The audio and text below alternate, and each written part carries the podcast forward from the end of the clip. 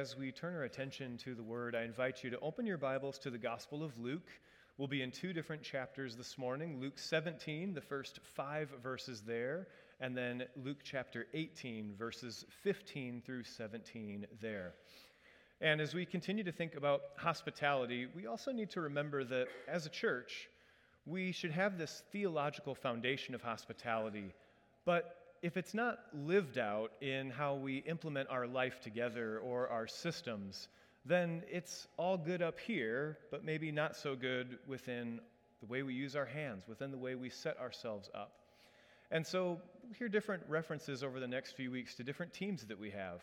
Even already this morning, um, as uh, Kelly removed one hat from uh, hospitality to Kids Quest, we do want to have a team of people around hospitality, of thinking things through, even of uh, food allergies for potlucks, things along those lines.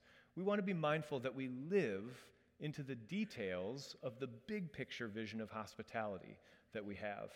And today is one more way in which we take a look at that. And as we just dismissed our three year olds through third graders, that in a few weeks they can bless us with a Christmas program we need to be mindful of how we set up a place that is hospitable for our children, for next generations. And that that hospitality is not only for the kids, it's for their parents and guardians, but it's also for our benefit as well.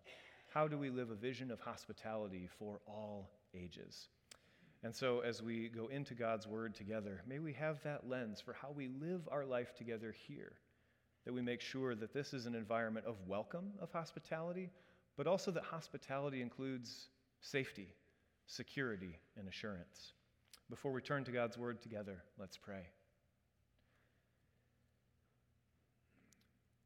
Jesus, as you speak to us your truth, may we have ears that hear, hearts that love, and hands that serve.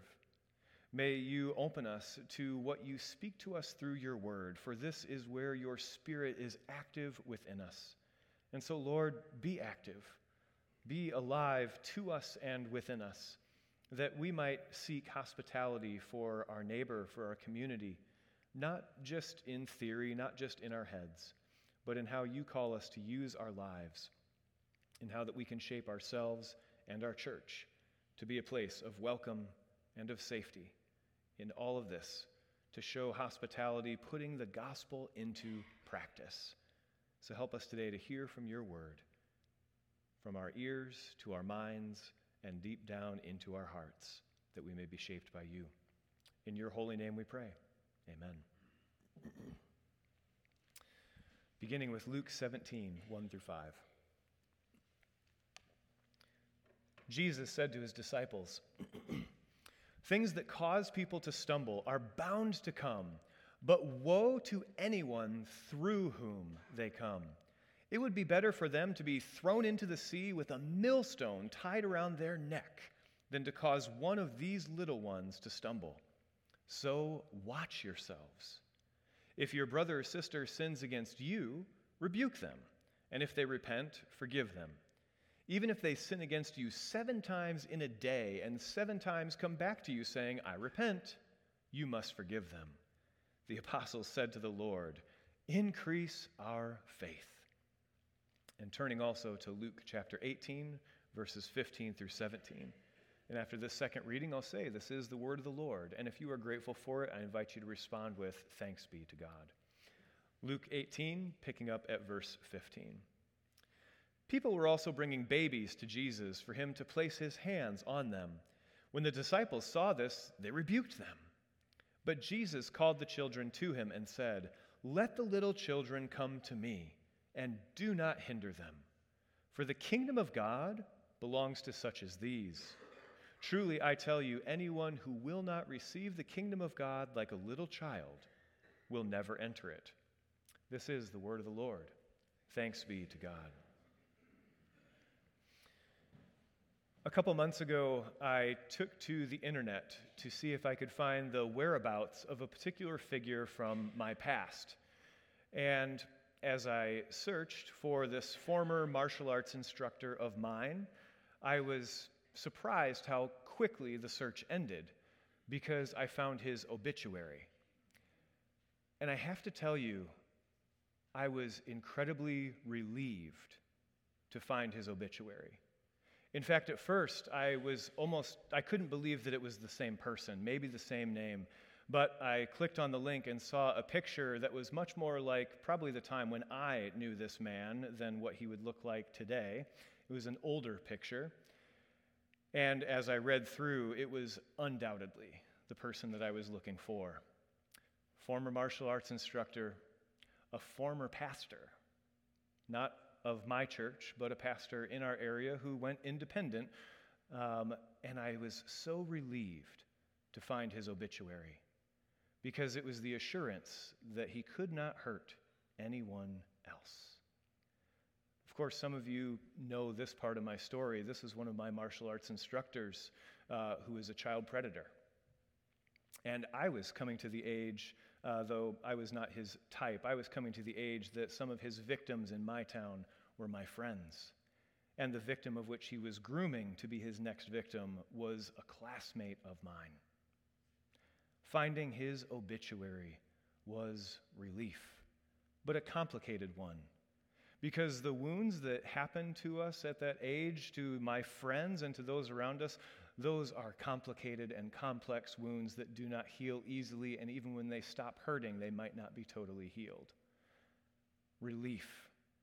And yet also great disappointment. Great disappointment because as I read through the whole obituary, I found once again how involved this individual was in the church. Now, I'm not saying that once you commit wrong, you can never participate, but it scared the daylights out of me to wonder did they know? Did they do their homework? Did they do their background checks? Which, in some ways, at the child protection team level, that's the low hanging fruit to do a background check. Did they know? Did they keep an eye? Did they watch over? Or as his pattern of behavior was, did he make himself indispensable? That he had all the answers for inclusion and hospitality and how to connect with youth? And was he set free to find more victims? Relieved to find an obituary? And yet also deeply concerned to know did this ever end? Did it stop? When I read Luke 17 and I read that verse, it would be better for them to be thrown into the sea with a millstone tied around their neck. And we think Jesus sounds a little bit harsh in this moment. I also find that it seems to be tremendous empathy for the pain of victims that Jesus speaks this way. And Jesus is realistic when he says things that cause people to stumble are bound to happen. Inevitably, they are bound to happen. And yet, woe to those through whom they come. That it's not just some outside force that's trying to attack us from far beyond, but rather someone in our own midst. This particular individual that I was looking up, that I got to find the obituary and have maybe a couple flashbacks even of my interactions with him. He was at one point ordained in the CRC. The CRC demitted him because things didn't seem quite right, so he went independent instead. This was someone with all the education, with a Christian school background, with all the right boxes to check. And yet, he found ways to slip past all the accountability, to change the system, to make it work for him. I don't usually find relief finding obituaries. And I read this, and then the very next passage going from it'd be better if they had a millstone tied around their neck because whoever causes one of these little ones to stumble, who causes these types of wounds, woe be to them. And then Jesus seems to change tone a little bit because there is something categorically different about what comes next. Because then Jesus goes into this bit about if someone sins against you and they repent and they ask for your forgiveness, you forgive them what, seven times in a day? And to us, that starts to sound like cheap grace. And even to the apostles, their first response to hearing both of these things is, Lord, increase our faith. Because we need faith as a gift from you to understand and to live into this version of forgiveness that you're showing us, but also to hold on to what seems to be maybe the harsher yet incredibly important word. Woe to you. And those things that cause people to stumble, the word is scandal. It's the same word as where we get our word scandal. And we think of all the things that really give non Christians and people outside the church reason to say, what is wrong with those people? The lack of accountability, the lack of safety. You don't have to look very far for these types of things. That scandals happen. And not only is it incredible pain um, that is caused, but it once again it tarnishes the bride of Christ. Woe to those through whom these scandals come. And so Jesus says, What? So watch yourselves. Watch yourselves for those who would harm these little ones. And in Luke 18, we hear children. In Luke 17, we don't hear children, we hear little ones, meaning those who are young or those who are small, the meaning being those who are vulnerable in all kinds of different ways, children and others. Jesus says, So watch yourselves. Meaning, watch yourselves, keep an eye on yourself and your own behavior, but also to be watching those around you. Now, let's just hold on to the fact that that doesn't sound very fun to be going around the world being suspicious of everyone. And we don't like people being suspicious of us. Jesus says, Watch yourselves, keep an eye on one another. And we might say, I don't want to live my life like that. I don't want people watching over my shoulder. And yet, as we think about hospitality as keeping people safe and offering security, it is a watchfulness that is out of love and mutual accountability. It is to make sure that we are ensuring the safety of those who cannot protect themselves. Because we do have a responsibility to teach to and learn from our children, but also to protect them. Now, here at North Holland, we can have our debates over the details of how we do that, of check in and check out procedures and all of that stuff. But let's not lose sight of the foundation through which all of this comes, of even having a child protection team, a group that is designated to make sure that we are doing our due diligence to prevent what we can in terms of the great wounds that are done in environments like church. And I know this man from my past, he sought systems that lacked accountability on purpose, and he designed them around himself. And there was no group overseeing it, which is why he went independent, which is why he was teaching martial arts. And it does actually pain me to say he was a good instructor. He did have things to offer, and that was how he made his connections. How do we protect those who cannot protect themselves? We watch one another. We do the basic things like background checks. We maybe make it. Uh, sometimes seeming cumbersome because we all know each other, right? And yet, we do all know each other, which is why we watch one another to care for each other. Marv Kuman, years ago, in talking about child protection, said that this is just as much for our kids as it is for our adults. Because we could say, well, I would, I would never do anything wrong, right? But in today's day and age, we need to remember that as soon as something looks wrong, we are inviting great danger and trouble. As soon as something looks a little bit off, it can turn into scandal. Therefore, watch ourselves as Jesus commanded us to do. And why? Not because Jesus wants us to be suspicious. Hospitality is to be in bonds of fellowship, it is to be gathered with one another, it is to love our neighbor and to celebrate their presence in our lives, and it is to watch out for one another and for those who cannot watch out for themselves. It is accountability, it is keeping an eye on one another to keep each other safe. And this is a good thing. It's not cheap grace to say that we have to forgive others. But Jesus puts this in a categorically different light when it is to speak to those who don't have their own agency. If you're a well functioning adult, you can watch out for yourself, you can protect yourself, you can advocate for yourself. Children can't do that for themselves. Therefore, that's a responsibility of the church. And so, part of hospitality is not to be suspicious of each other, but it is to watch over each other. And to say that we have a team for that is part of hospitality, that we can offer safety and security and pursue that. Pursue that. Now, once again, the details, some of the how, some of the what, that's where we can discuss it among ourselves. That's where we can maybe have fruitless arguments but the original intent and purpose comes to us straight from Jesus. That hospitality to our church and to our community is to watch ourselves, even in ways that might seem, sometimes seem cumbersome. watch ourselves because the risk is too real and too great. Watch yourselves and watch your neighbor, not because you suspect them, but because you want to keep them from any harm, to protect them from scandal. I do think about the videos that um, if, we, if you work with children here at North Holland, you have to watch. And they come to us from Ministry Safe. It's a partnership with a group that is completely devoted to this kind of incident.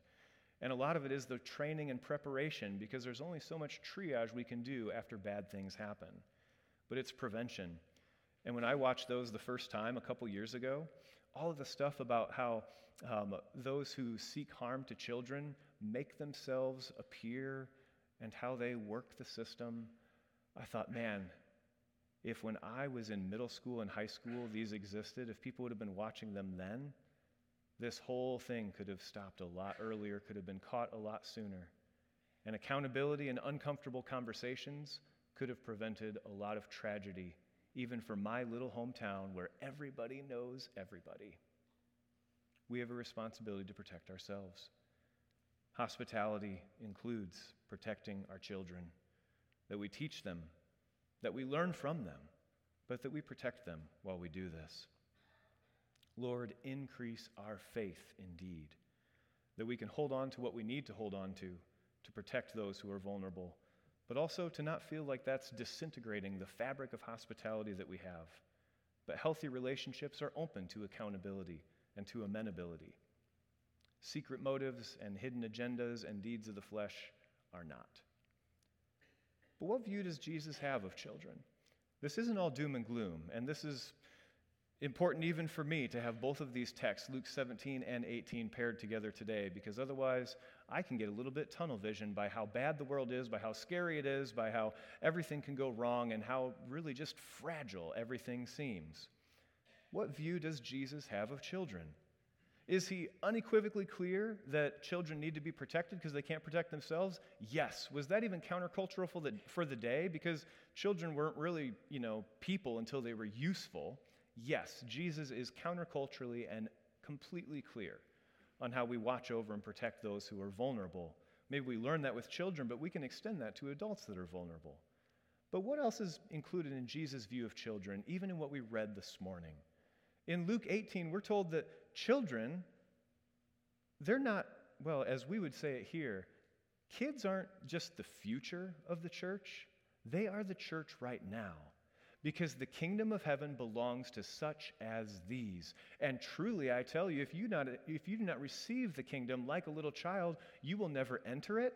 Friends, we don't just have a responsibility to our kids, we have something that they need. We have something that we need from them which is to see the kingdom of God for what it is, and that a childlike faith can do that in a way that maybe we can't do so well on our own.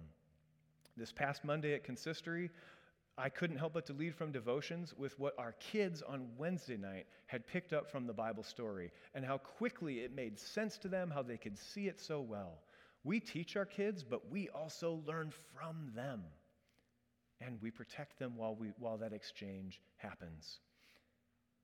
As we think about how much is going on in the text in Luke 18, the disciples, let's give them a little benefit of the doubt because they're just like us and we need a benefit of the doubt. The disciples are a little bit indignant because Jesus has important stuff to do, and these people are just bringing babies to him for, for him to put his hands on them, for him to bless them. And I think the disciples are feeling the rush of, there's more important kingdom work to be doing than just putting your hand on a baby that won't even remember that this even happened. But Jesus says, hold on. This focus, this attention, this, this moment that's happening, this actually really does matter. That was the disciples to Jesus. And we, church, are the bride of Christ. We are Jesus' bride. And maybe sometimes, as the bride of Jesus, we can put our attention and emphasis and focus on children, and there might be voices like the disciples back then that would say the same thing now of, aren't we putting a little bit too much time and focus and attention on these young people? Aren't we getting a little bit caught up? Isn't there bigger work to do? Now, there are always gaps and there is always more. No church can do everything. And yet, what we can be super mindful of here is that the focus and attention is not wrong, but in fact is good, and it benefits the whole body The fact that we have children in worship and Sunday school and Wednesday nights and youth groups. These are all good things. Our focus and attention does get placed here. And that on top of all of that, of having coordinators and teachers and helpers, that there's also a program support team to make sure that there is a big picture level looking over all of this. It could seem like a lot of effort and attention and focus and work is tied up in this one age group. The youth, the program support team, I almost said youth ministry team. One thing they said is, we think people know we exist, but there used to be children's ministry team and youth ministry team. Now it's one program support ministry team.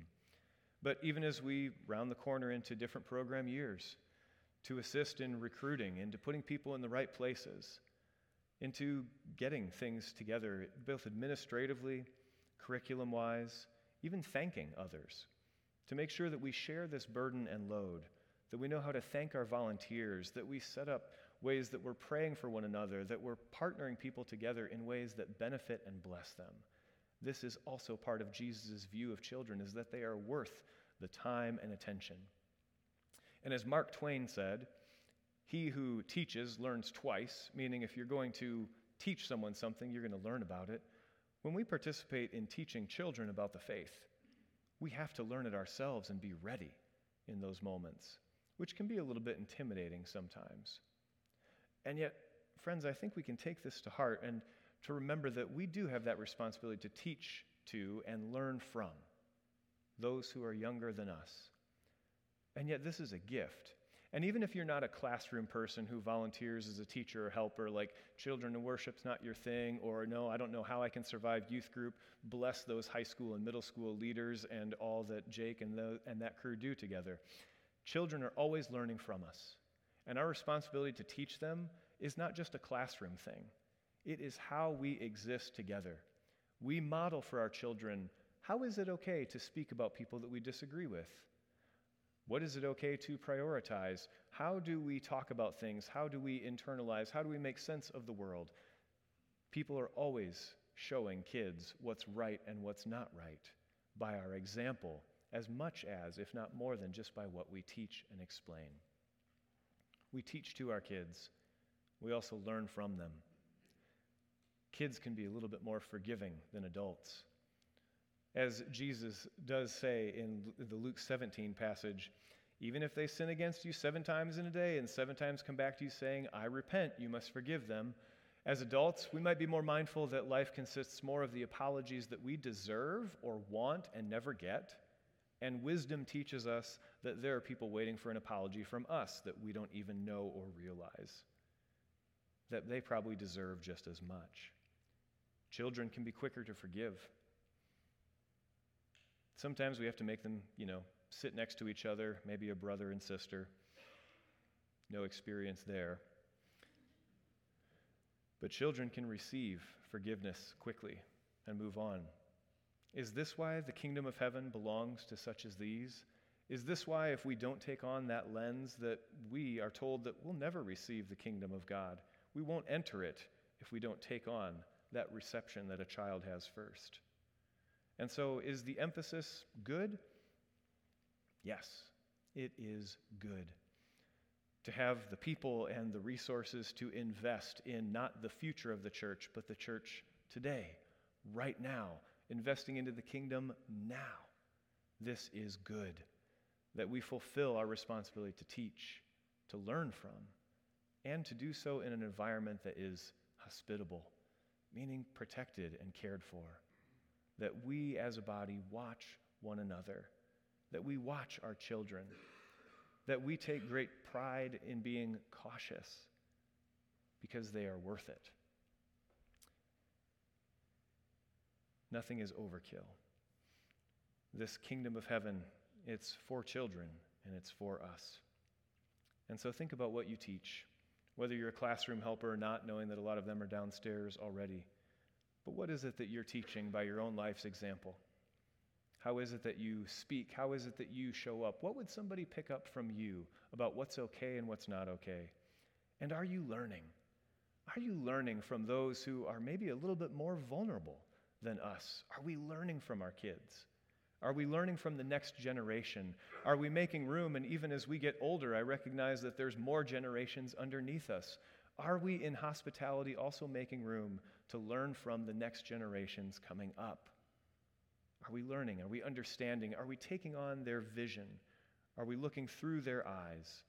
And can they teach us something important about how to read the Bible, about how to understand who Jesus is? I think undoubtedly the answer is yes. And in all of this, can we do our diligence to protect, to educate ourselves? And it doesn't feel good to be suspicious of everything in the world, but I'd rather take suspicion over tragedy. That our responsibility to protect is also one to encourage one another to keep each other safe in ways that matter, from accusation or from harm. Teach, learn, and protect. In the name of the Father, Son, and Holy Spirit. Amen. Let's pray. Jesus, we pray for a world that there would be no millstones around anyone's necks because the scandals would not come. But in this day, in this world that we live in that is marked by sin, we ask you to give us vigilance and care and hospitality as we care for one another, as we care for those who are older and younger than us. As we do so, may we watch over ourselves, may we watch over our church, and may we celebrate what we can learn from those who are younger than us. May we receive their eyes to see your gospel. May we understand the kingdom as they see it. And may we continue to celebrate and be blessed by the fruit that comes from all of the different ways in which we invest in the next generation. Lord, for children in worship, for teachers and helpers and coordinators, for Sunday school, for Kids Quest, for middle school and high school youth groups, for all the people who inv- invest in those programs. Lord, we give you thanks.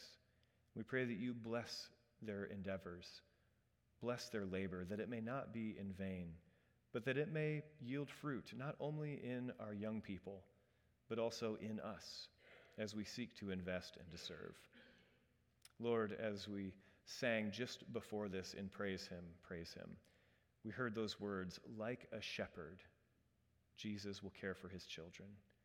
May you shepherd us, and may we, like you, shepherd those in our care and in our midst, for their betterment, for your glory, and also that we might continue to see the kingdom as it is meant to be seen, through the eyes and through the reception of children. In your holy name we pray, O Christ, the Good Shepherd, our shield and our protector, our watchtower, and the one who heals us. In your name we pray. Amen.